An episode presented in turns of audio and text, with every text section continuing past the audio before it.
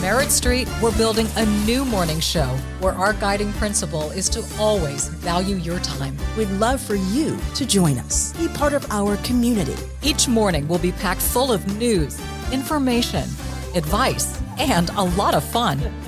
And we promise we'll never waste your time. I'm Dominique Sachse. I'm Fanchon Stinger. Join us for Morning on Merit Street. 8 a.m. Eastern, 7 Central. Essential Television.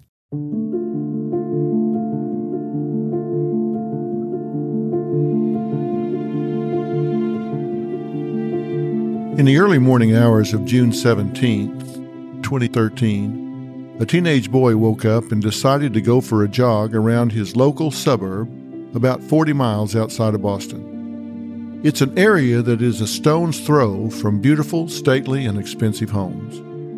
One mansion is even owned by a football superstar, Patriots tight end Aaron Hernandez. As the boy continued his run near an industrial park, it was much like any morning. Until it wasn't. When the boy stumbles upon a dead body. The man is lying face up. His eyes are vacant. He's been shot multiple times. Horrified and not knowing what to do, the boy runs to a nearby business, and shop owners immediately contact police. An investigation begins. The dead man is identified as Odin Lloyd, a well liked semi pro football player, a local town hero of sorts who everyone seemed to love. Those who knew him were shocked. Who could have done such a thing? The main suspect would soon be revealed. And it wasn't your average criminal. No, it was a man celebrated for his Herculean feats, feats on the football field. It was the man who lived close by and a man who was connected to the victim. It was Aaron Hernandez. The Aaron Hernandez who was the young New England Patriots star known to the world. But Aaron Hernandez, the murderer, well, he was not so known. At least not yet. It would soon be revealed that no one knew the true Aaron. No one knew the real Aaron Hernandez. You see, Aaron Hernandez was a man of secrets. Behind that charming, confident grin and picture perfect facade, behind the money, behind the mansion, behind his beautiful fiancee and his baby daughter, and behind his power on the football field, he hid a secret identity. An identity that he was determined to guard at all cost. It's often said that the truth is stranger than fiction. Maybe that's why, to this day, years later, the story of Aaron Hernandez continues to transfix sports fans and true crime aficionados alike. I first covered this case in 2017, and I was the first one to interview Aaron's fiancee, Shayanna Jenkins, about the murder of Odin Lloyd. Shayanna was Aaron's high school sweetheart, but her conversation to me offered just one piece of the puzzle that made up the very complex Aaron Hernandez. I want to talk about what she said and give you the behind the scenes insight on what she revealed about her relationship with Aaron. Cases like this are important for us to look into because they beg the question how well do you really know someone? And why do people do the things they do? I've made no secret of the fact that I am fascinated by why people do what they do and don't do what they don't do. This is a perfect example of why I'm fascinated with that question.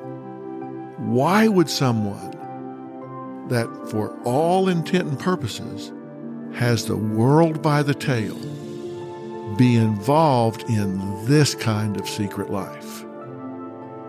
There's no question that America loves an underdog and a rags to riches story, but America also has a fascination with watching someone on top take a long, hard fall. We're about to find out what made Aaron tick. Why, despite all his blessings, was he willing to risk it all? Why was he drawn to a lifestyle of crime despite his talents and his great success? You're listening to episode one of The Fall of a Hero From Football to Murder, the Aaron Hernandez story. Mystery and Murder Analysis by Dr. Phil. I am Dr. Phil.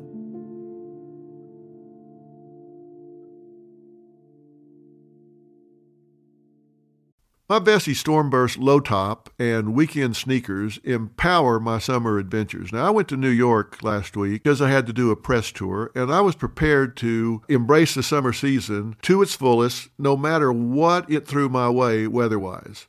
And I'd been going from interview to interview, like seriously, 15, 20 during the day. And then I went to a dinner with clients. I knew that in the middle of that dinner, I had to do one more really key interview. And in order to do it, I had to leave the middle of that dinner and that noisy restaurant for about 10 or 15 minutes.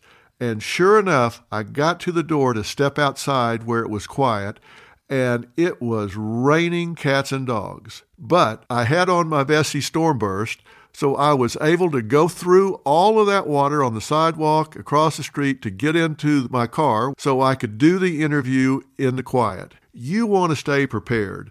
Join us now and let us make this summer one for the books. Seize the sun-kissed days and thrilling escapades at Vessi.com slash mystery for shoes that masterfully combine waterproof protection with urban elegance. Start your journey with Vessi and get an automatic 15% off your first order at checkout. The first page of a book never tells the full story.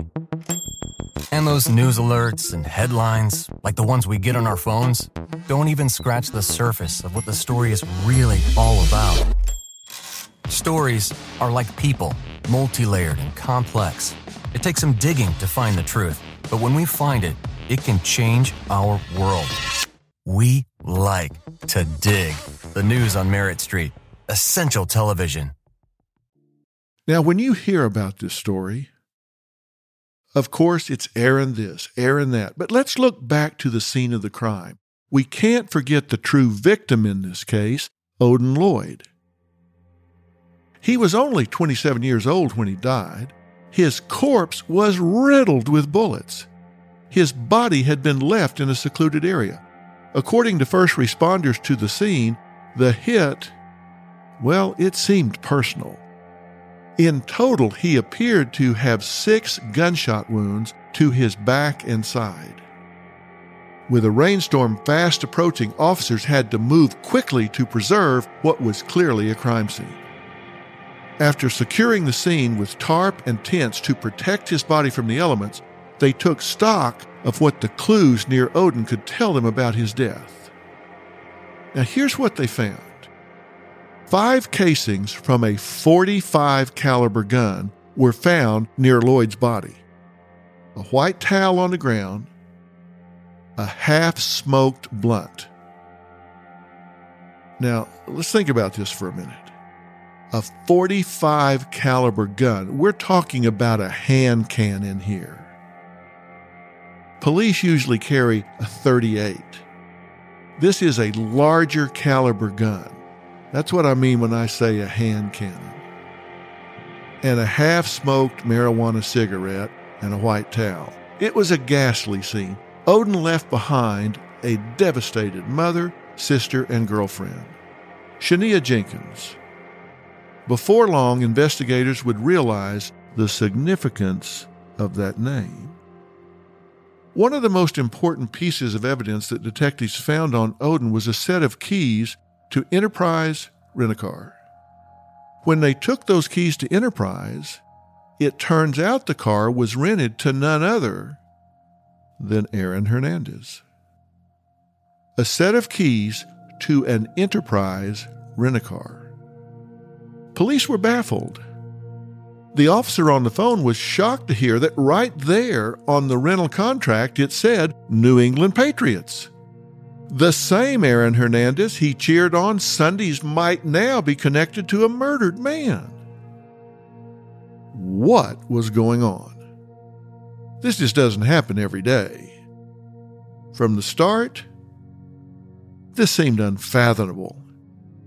It was like saying a snowball had a chance in hell. This just doesn't happen. Why would an NFL football player be connected with a case like this? And how would he be connected? Well, Odin's girlfriend, Shaneah Jenkins, just happened to be the sister of Shayanna Jenkins, Aaron Hernandez's fiance. Police had no choice. They had to follow the evidence to the letter.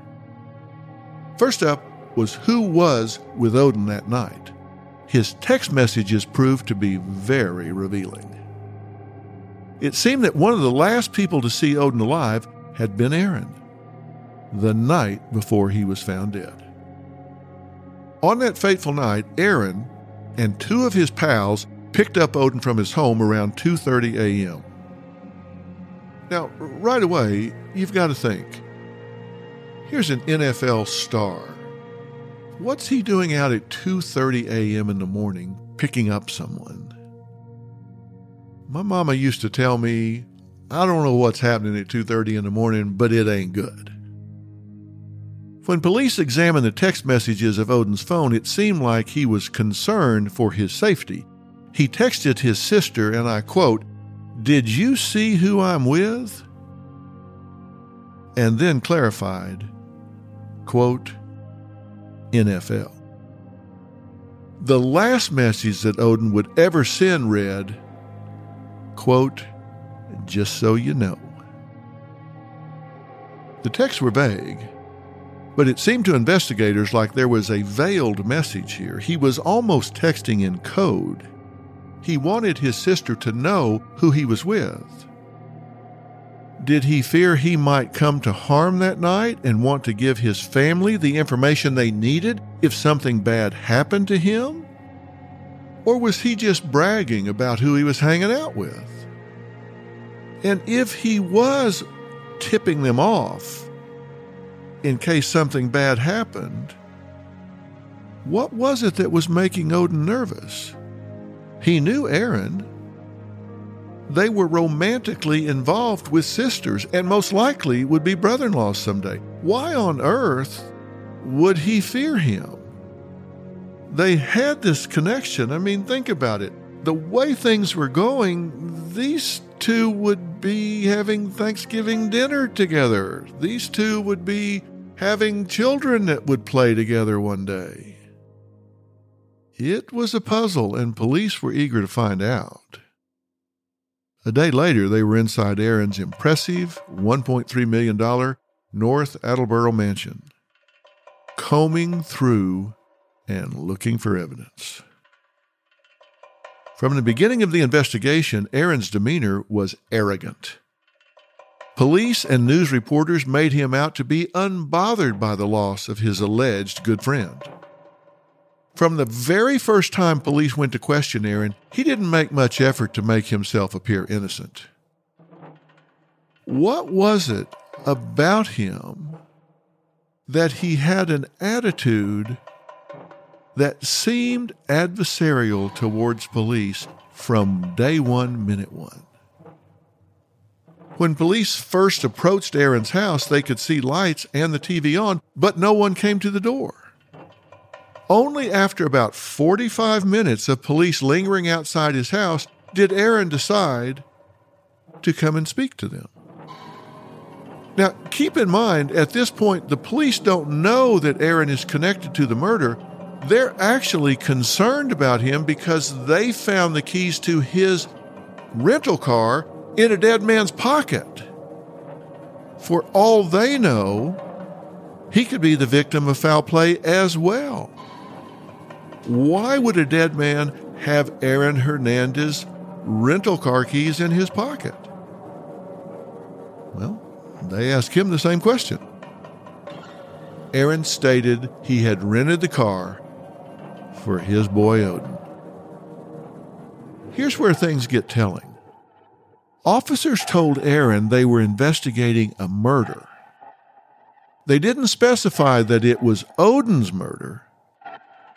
But what was strange was that Aaron never asked.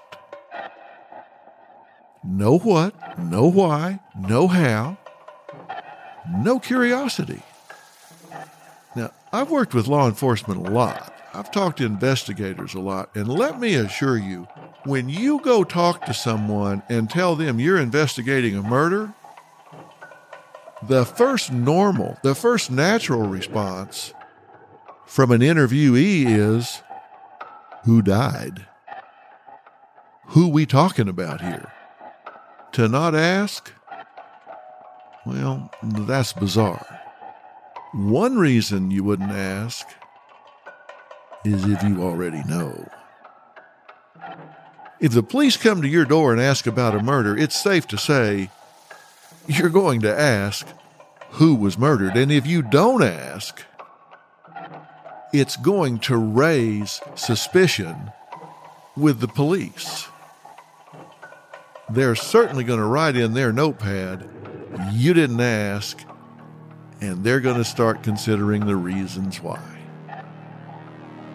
Instead of seeming curious or alarmed, it struck officers as curious that he seemed downright annoyed and angered by their intrusion. How dare they come bother him? And how dare they lurk outside his house for 45 minutes? He even asked, and I quote, What's with all the questions? My fiance's sister's boyfriend is dead, and he says, What's with all the questions?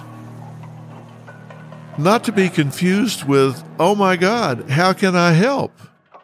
Oh my God, I was with him just last night. No, no. His response was, What's with all the questions? And when I say arrogant, he didn't seem nervous either. He didn't seem scared. Not one bit. In fact, he slipped officers his lawyer's card, shut the door in their faces, and locked the door. Obviously, this whole interaction was causing alarm bells to go off at full volume for police. The NFL star they once thought might be in danger was quickly becoming a suspect. Now, in cases where police are investigating celebrities or well known figures, the pressure is heightened because of public scrutiny. Now, I'm not saying that they apply a different standard with them than they do others, a different standard of evidence, a different standard of investigation, a different standard of proof before they take action. What I'm saying is they know that unlike some unknown suspect that nobody's going to pay attention to, nobody's going to get the file and read the interview, read their notes they know everybody up and down the chain of command is going to look at their notes on this case. They're going to view body cams. They're going to read case files and see if they did everything they were supposed to do. So they're going to have to cross the T's and dot the I's, whether it's O.J. Simpson, Ted Kennedy in the case of Mary Jo Kopechne, or the recent case of Operation Varsity Blues involving college money fraud. All eyeballs are going to be on a high profile case, and that means the investigators are under pressure. Now, in this case, police knew they had to move quickly. You always hear first 48 hours. That's actually true because it's during that time when evidence is fresh, the trail is fresh. And after that, people start to disappear, cover their tracks, evidence begins to decay, you need to move quickly in these cases. And they had to build a case that had legs to stand on when it was challenged and scrutinized. Now, keep in mind, reporters were staking out Aaron, his family, and his house. This was major news. In this part of the country, and you're talking New England Patriots, you're talking headline news. And he was not some backup. He was not some practice squad player. He was a star. We're talking about an NFL player who plays for a dynasty. all of a sudden he is a suspect in a heinous crime. This doesn't happen every day. Now, clearly, professional athletes, college athletes, they, they get in scrapes, they get in problems with drinking or staying out past curfew, and they get suspended. You hear this and that. But we're talking about murder here. This is a whole different level of problem. It's bound to make journalists eager to get the story out there for public consumption. Now, as I said, he just said, What's with all the questions? handed them his lawyer's card as though he keeps a pocket full, and closed the door in their face. Well, they took that as a cue, and sure enough, they reached out to his lawyers. They brought Aaron in for questioning. They still weren't showing their full hand. Video surveillance plays a huge role in this case. This is one of the first examples of police using video to beat a suspect at his own game. That was the case with Aaron. Aaron's lawyers pulled into the police station, parking his vehicle right in view of the station's surveillance system. Then, right there on camera, right there on the security cameras of the police station, officers were able to see Aaron do something, well, strange. He got into the passenger seat, illuminated by the light of the open door, then, right there, plain as day, he disassembled his Blackberry. He just took it apart. Now, of course, this looked like a bright red flag to police. Is he destroying evidence? What is on this device that he doesn't want anyone to see? Now, talk about arrogance. You're going to destroy a communication device so you pull into the police parking lot, get out of your car, walk around, get into the passenger seat, apparently to get into the glove compartment, I guess. I don't know. Open the door so the dome light comes on and sit right there and destroy the device. Soon after, Aaron's lawyer informed police that the interrogation with his client was over. Police then decided to pull a fast one.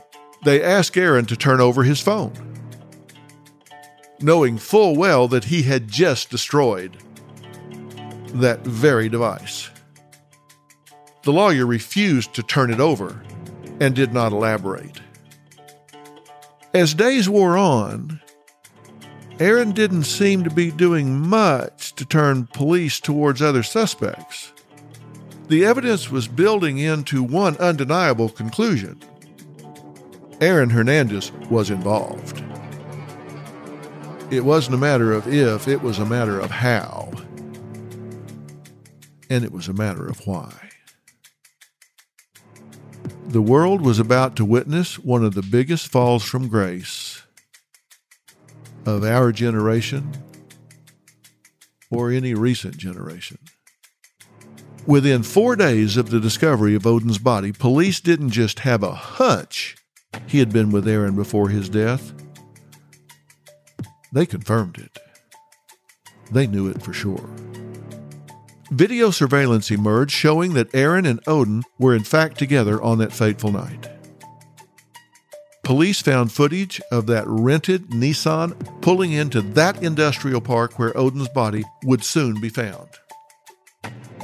Once police had that video, they were able to obtain a warrant to search the Hernandez mansion. Again, it was interesting for investigators to note Aaron's calm demeanor during all this. He was sitting on his couch, playing with his daughter, watching TV. Was it nerves of steel, a poker face, or just bravado? Because you heard what I said, they didn't just have video of Hernandez with Odin they had it on the night of his death. And they didn't just have him driving down the street somewhere, they had him pulling into the industrial park where Odin's body was found dead, shot with a 45. the walls were closing in. What was going to happen? Why would this professional athlete in a position most people only dream about? Why would he risk it all to commit a murder? What could this person know? What could this person have said? What could this person have done? Why could this person be so significant, so important, that Aaron Hernandez would risk everything he had worked so hard to achieve to make this person dead? Well, it was a case that just seemed to defy logic, and yet the case was becoming all the more clear. Think back to OJ's infamous white Bronco chase, the low speed chase on the freeways in LA. Now, helicopters and news vans trailed Aaron's every move as he drove his white sport utility vehicle to Gillette Stadium, then his lawyer's office. He gave no comment when he stopped for gas. Apparently, Aaron had gone to Gillette Stadium in order to speak with Patriots owner Robert Kraft once he was there, knowing the heat was on, Robert and other Patriot higher ups had him leave. If Aaron was worried about his career and life, if he was concerned that it would soon be up in flames, he wasn't outwardly showing it. He was the tough guy, cool as a cucumber. His poker face portrayed nothing. He was walking around like he was just waiting for the next thing. If police were looking for clues from Aaron, he was not tipping his hand. He was not showing them anything. Body language, nothing. Facial expression, nothing. Words, damn few. If he knew anything, he was choosing to keep it locked in the vault. But you know, that's the thing about secrets. When they involve murder, you got a lot of people pulling on strings, and they just have a way of unraveling. At this point, we know police are hot on his trail. Now, before this, he had been known as a talented football player. His body covered practically from head to toe in tattoos. Now, that doesn't necessarily mean anything. You can't judge a book by its cover just because he has tattoos all over. That doesn't necessarily mean anything, but you can't necessarily dismiss it either. Do they have a meaning? Well, the public wanted to know more. Who was Aaron Hernandez? The media was starting to assemble a picture, just like they were putting together a jigsaw puzzle, and every piece that snapped in place was completing a very dark picture of Aaron Hernandez. To understand, as these pieces were snapping into place, you have to start at the beginning. Aaron was born to working class parents in Bristol, Connecticut. His father was a janitor and his mother was an administrative assistant. Growing up, sports were practically a religion in the Hernandez household.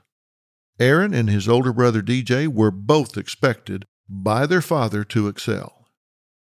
Aaron's father, Dennis, was known as a bit of a hometown hero. He was known in the community as a former athlete. Back when he was in high school, he himself was a football star. Dennis got a scholarship to the University of Connecticut and set his sights on pursuing a professional football career. But the shooting of a police officer changed all of that. Now, while Dennis was never charged in the shooting of a police officer, the result of a botched break in, he was suspected of possibly helping the perpetrators, who were also on his football team, escape or hide. His suspective involvement effectively ended his football career before it ever really started. With his one time dream dashed, Sources say this drove Dennis to want for his sons the chance at what he could never have for himself athletic glory. And he was going to make sure they succeeded no matter what. Starting as children, Aaron and his brother worked out constantly, did drills, all under the watchful eye of their father. And he was hard on them. Make no mistake about it. According to friends who knew Aaron well, he both idolized and feared his father. His dad had very strong ideas of what, quote, a real man should be athletic, strong, masculine. And that had a profound impact on Aaron. There are stories that came out about Dennis' parenting methods that just blew my mind. DJ once recounted a story about his father saying that he once picked up the phone to call for help when his father was on one of his abusive tears. His father's response? According to DJ, he handed me the phone and he said, I'm going to beat you even harder, you and your brother, and they're going to have to pull me off you when they knock down the door. And it wasn't just his sons who were on the receiving end of Dennis' erratic moods.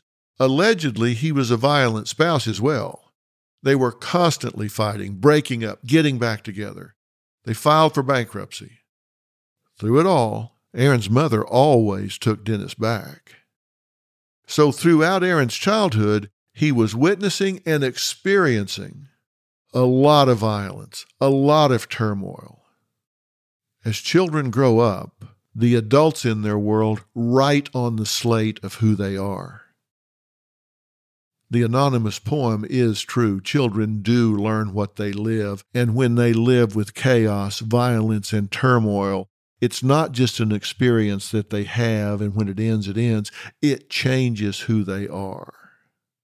It can profoundly influence their physical and mental health, their ability to control how they modulate their emotions and impulses because these people are their role models they look to their father. These boys, DJ and Aaron, look to their father as their role model of how to handle relationships, how to handle anger, how to express their feelings.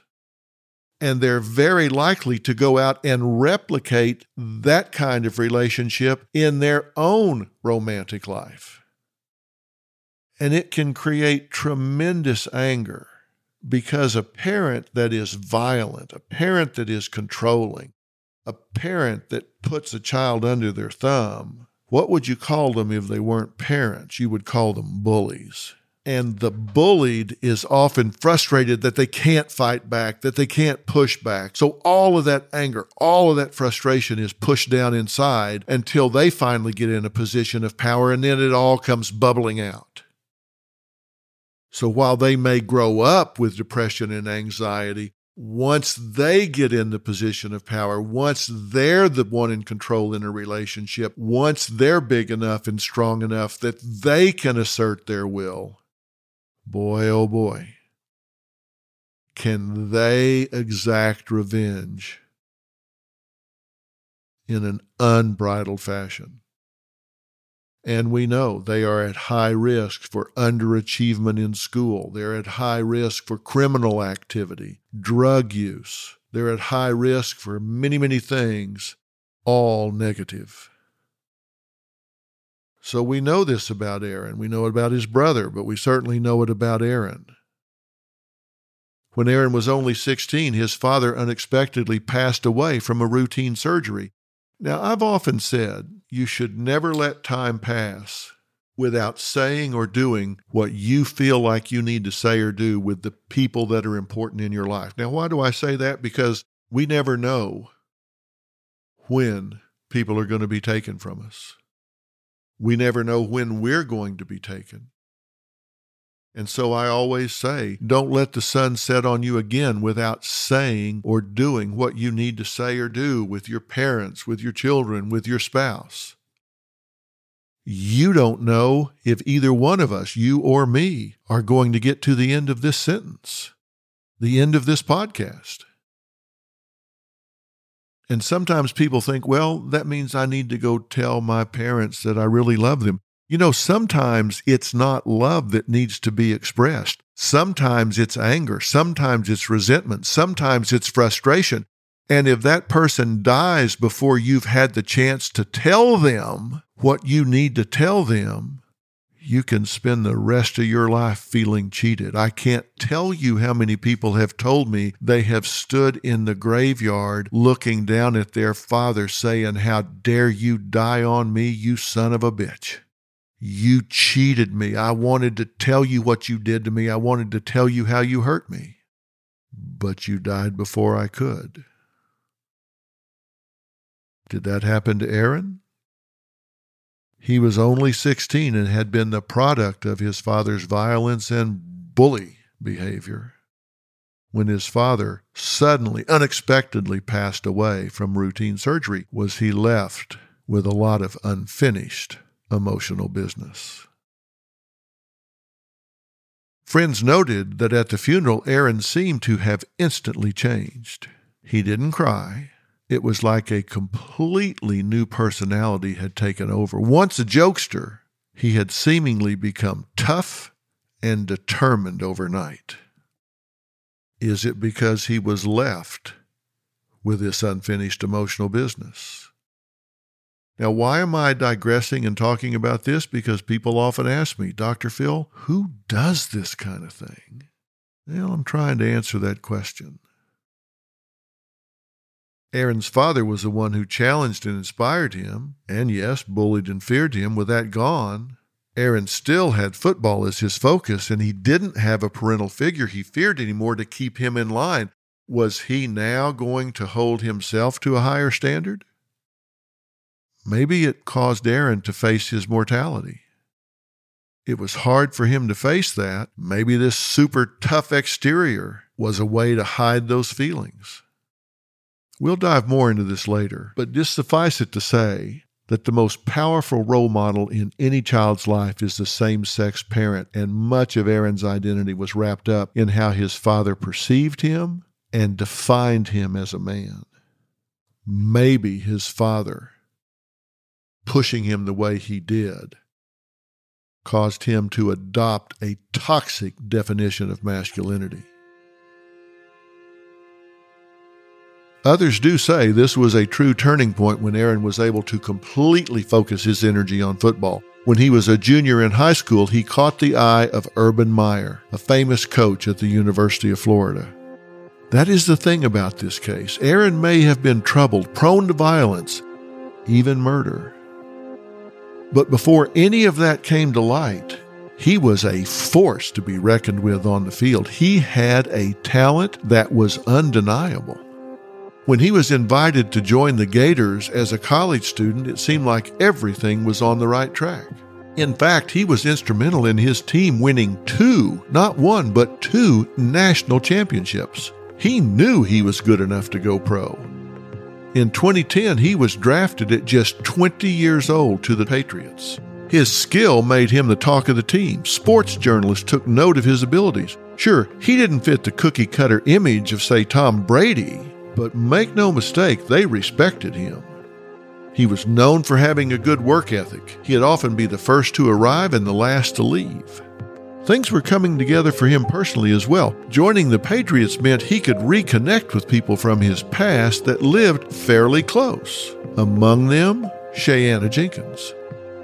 When I sat down with Shayanna in 2017, her steadfast loyalty to Aaron struck me. It was evident that her love for him was unconditional. How long uh, had you known Aaron? Since grammar school. So grammar school. My entire life, uh-huh. more or less. How did you guys get together as a couple, and when did that start? Well, he would say it was middle school. I'd say it's more towards high school when we actually uh-huh. started to pursue each other. It was high school love, high school sweethearts. And what point did you get engaged? We were engaged October of um, 2012 before our daughter was born. Aaron and Shayanna had known each other back in middle school. Shayanna had loved Aaron before he was an NFL tight end, before he became this sports idol. Perhaps he felt safe with her. His life hadn't always been easy, but with this rekindled romance and a baby on the way, things were looking up for Aaron. But while Shayanna was, by all accounts, a grounding influence for him, he kept her in the dark about his other extracurricular activities. He had relationships with those that were less than desirable. What do you say about that? Um, I'd say, I mean, everyone has their own choice in friends. Um, he didn't have the best choice in some friends, but that doesn't, you know, that didn't make him a bad person. As far as, you know, the relationships he had with outsiders, I don't necessarily know too much about that. I invited everyone into the home that he brought there. I was never rude. Was he a gang member? Not from my knowledge. Mm-hmm. Would you have known? Probably not, to be honest with you. That that's not the Aaron that I know. Well, if she didn't know then that Aaron was involved with a questionable crowd, she was sure finding out a lot now.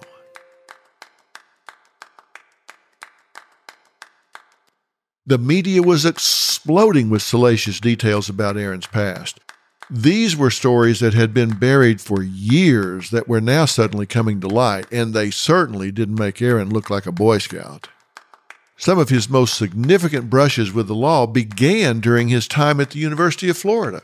As a freshman, he went to the Swamp Bar, a local college watering hole, for a night out. Apparently, he had an altercation with a bar manager regarding the bill. And according to reports, he attacked this manager, resulting in blowing out his eardrum. Now, such an allegation could have really thrown a wrench in his budding career. So it was said that his coach and other higher ups stepped in to dissuade the manager from pressing charges.